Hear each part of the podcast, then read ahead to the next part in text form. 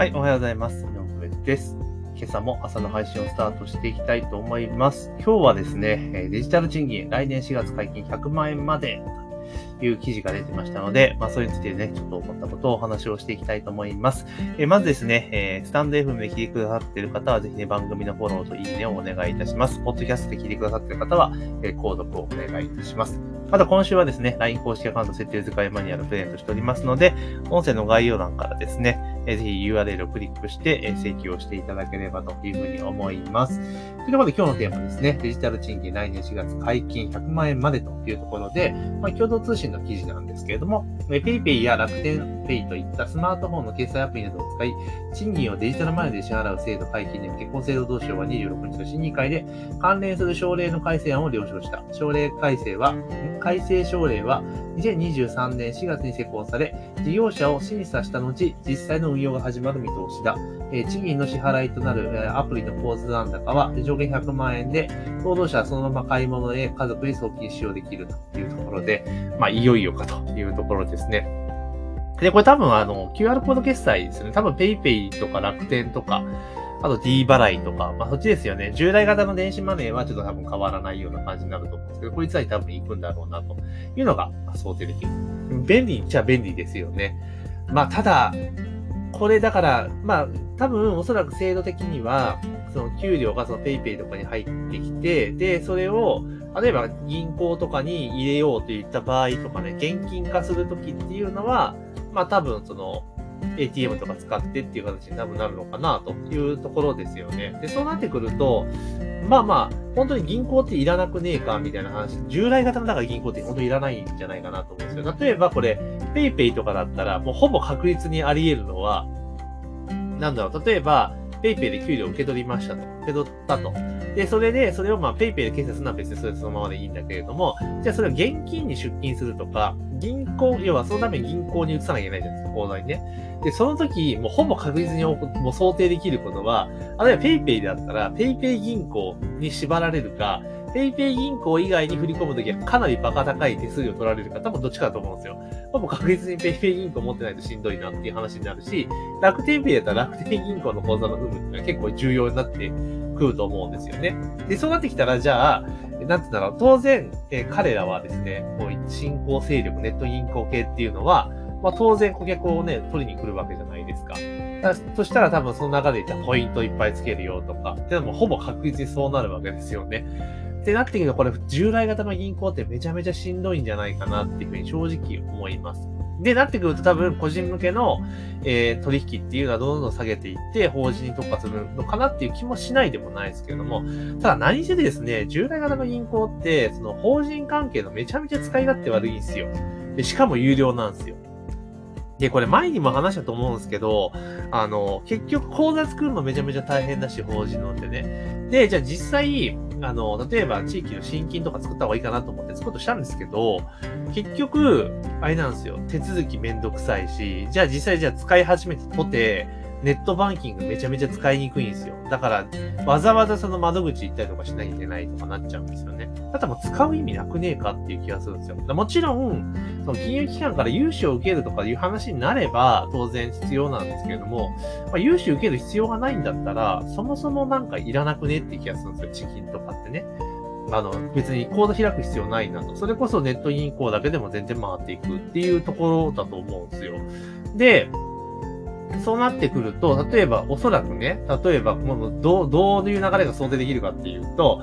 例えば、アルバイトの給料とかだったら、当然その100万円までの残高っていうのは多分いかないじゃないですか、当然ね。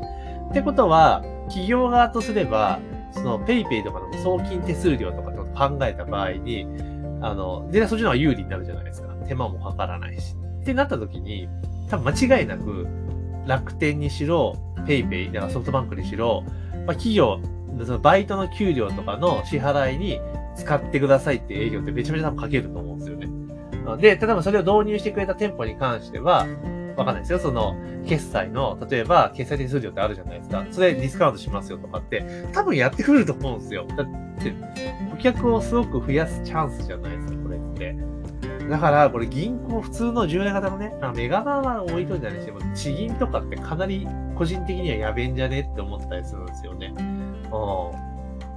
で、これが多分、ここからデジタル賃金っていうのがスタートしていって、それこそ請求書払いとかも対応今してるじゃないですか。だから、ますます、その、なんて言うんだろう。その、PayPay とかそういった QR コード決済に、その、現金が入っていて、みたいな感じに、多分なってくるのかな。で、なんかあれですよね、日銀もデジタル円みたいなのって出そうとしてますよね。で、それがなんか出てきたら多分状況すごく変わってくる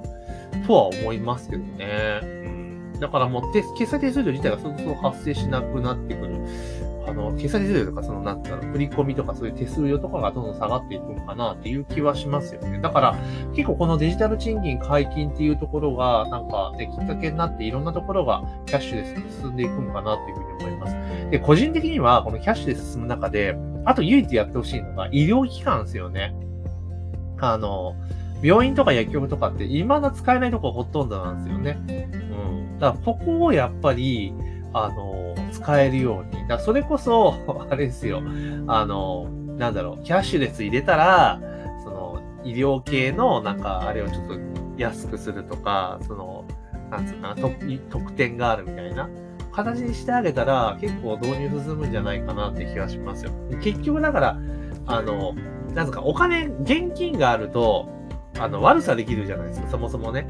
だからこの電子化嫌いな人っていうのは何がしかの現金で悪さしてる人が結構多かったりするんで、ポッケないないしちゃったりとか、いうのが多かったりすると思うんですよ。ね。だけどこう電子化すればお金の流れがすごく透明になるし、で、帳簿とかも全部自動連携とかできるようになるじゃないですか。で、結局現金があることによって、その防犯上のコストとかもあるし、現金管理コストって意外と高いんですよ。で、これ全部電子化したら、そういうコストもなくなるし、その現金の透明化もなるか、例えばその、決算とか会計処理とかも楽になるじゃないですか。だからめちゃめちゃメリットあると思うんですよね。だからその分人件費カットできるから、確実に。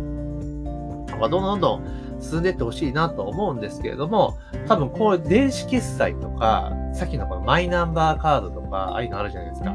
ああいうの入れるのはすごく抵抗している人っていうのは、何かしらそのお金の流れとか、まあ、そういった取引の流れっていうのは透明化されるのが嫌なんですよ。透明化しちゃうと具合が悪い人は多分多いんですよ。うん。でも本当そう、そういうレベルだと思います。あの、保険証なんか絶対ね、やったらいいんじゃないですか。だってそしたら年間の医療費とか結構多かったりとか、例えば結構病院使ってる人であれば、日頃の健康管理大事だよねとか、把握できるじゃないですか。だから、そういう人にはなんかもう健康診断の案内でバンバン飛ばしてったりとか するとかもできるわけですよね。予防医療とかでね、情報回すこともできるわけだから、どんどんやってたらいいんですけどね。まあ、何にせですね、反対する人たちは、こういうの反対する人たちは、あの、やられると具合が悪いことがいっぱいあるっていうのが、もう声を大にして言ってるのと一緒なんですけどね、声を高く、声高、声高に、こういうの反対している人っていうのは、あの、実行されると、あの、嫌なことがあるっていうのが、まあ、現状なのかなっていう気はします。だからこれも全部ね、電子化では、マイナンバーカードも含めそうですけど、こういった、要はキャッシュレスというのをどんどんどんどん進めてもらうと、あの、世の中効率化するし、あとは、お年寄りとかは、もう絶対にこう電子マネーとかにした方がいいですよ。あの、レジとかで、あのね、現結構お年寄りの方でも現金使われることあるじゃないですか。だかお財布からお金出すのとかも結構ね、あの、老化が進んでくるとこう手先が結構ね、大変になるから時間かかっちゃうじゃないですか。で、あれも両方も大変ですよね。お店も大変だし、本人も大変だしってことを考えたら、まあ電子マネーとかで、そのピッてやればすぐ済みますよね。財布でこうお金落としたりとかすることもなくなるから。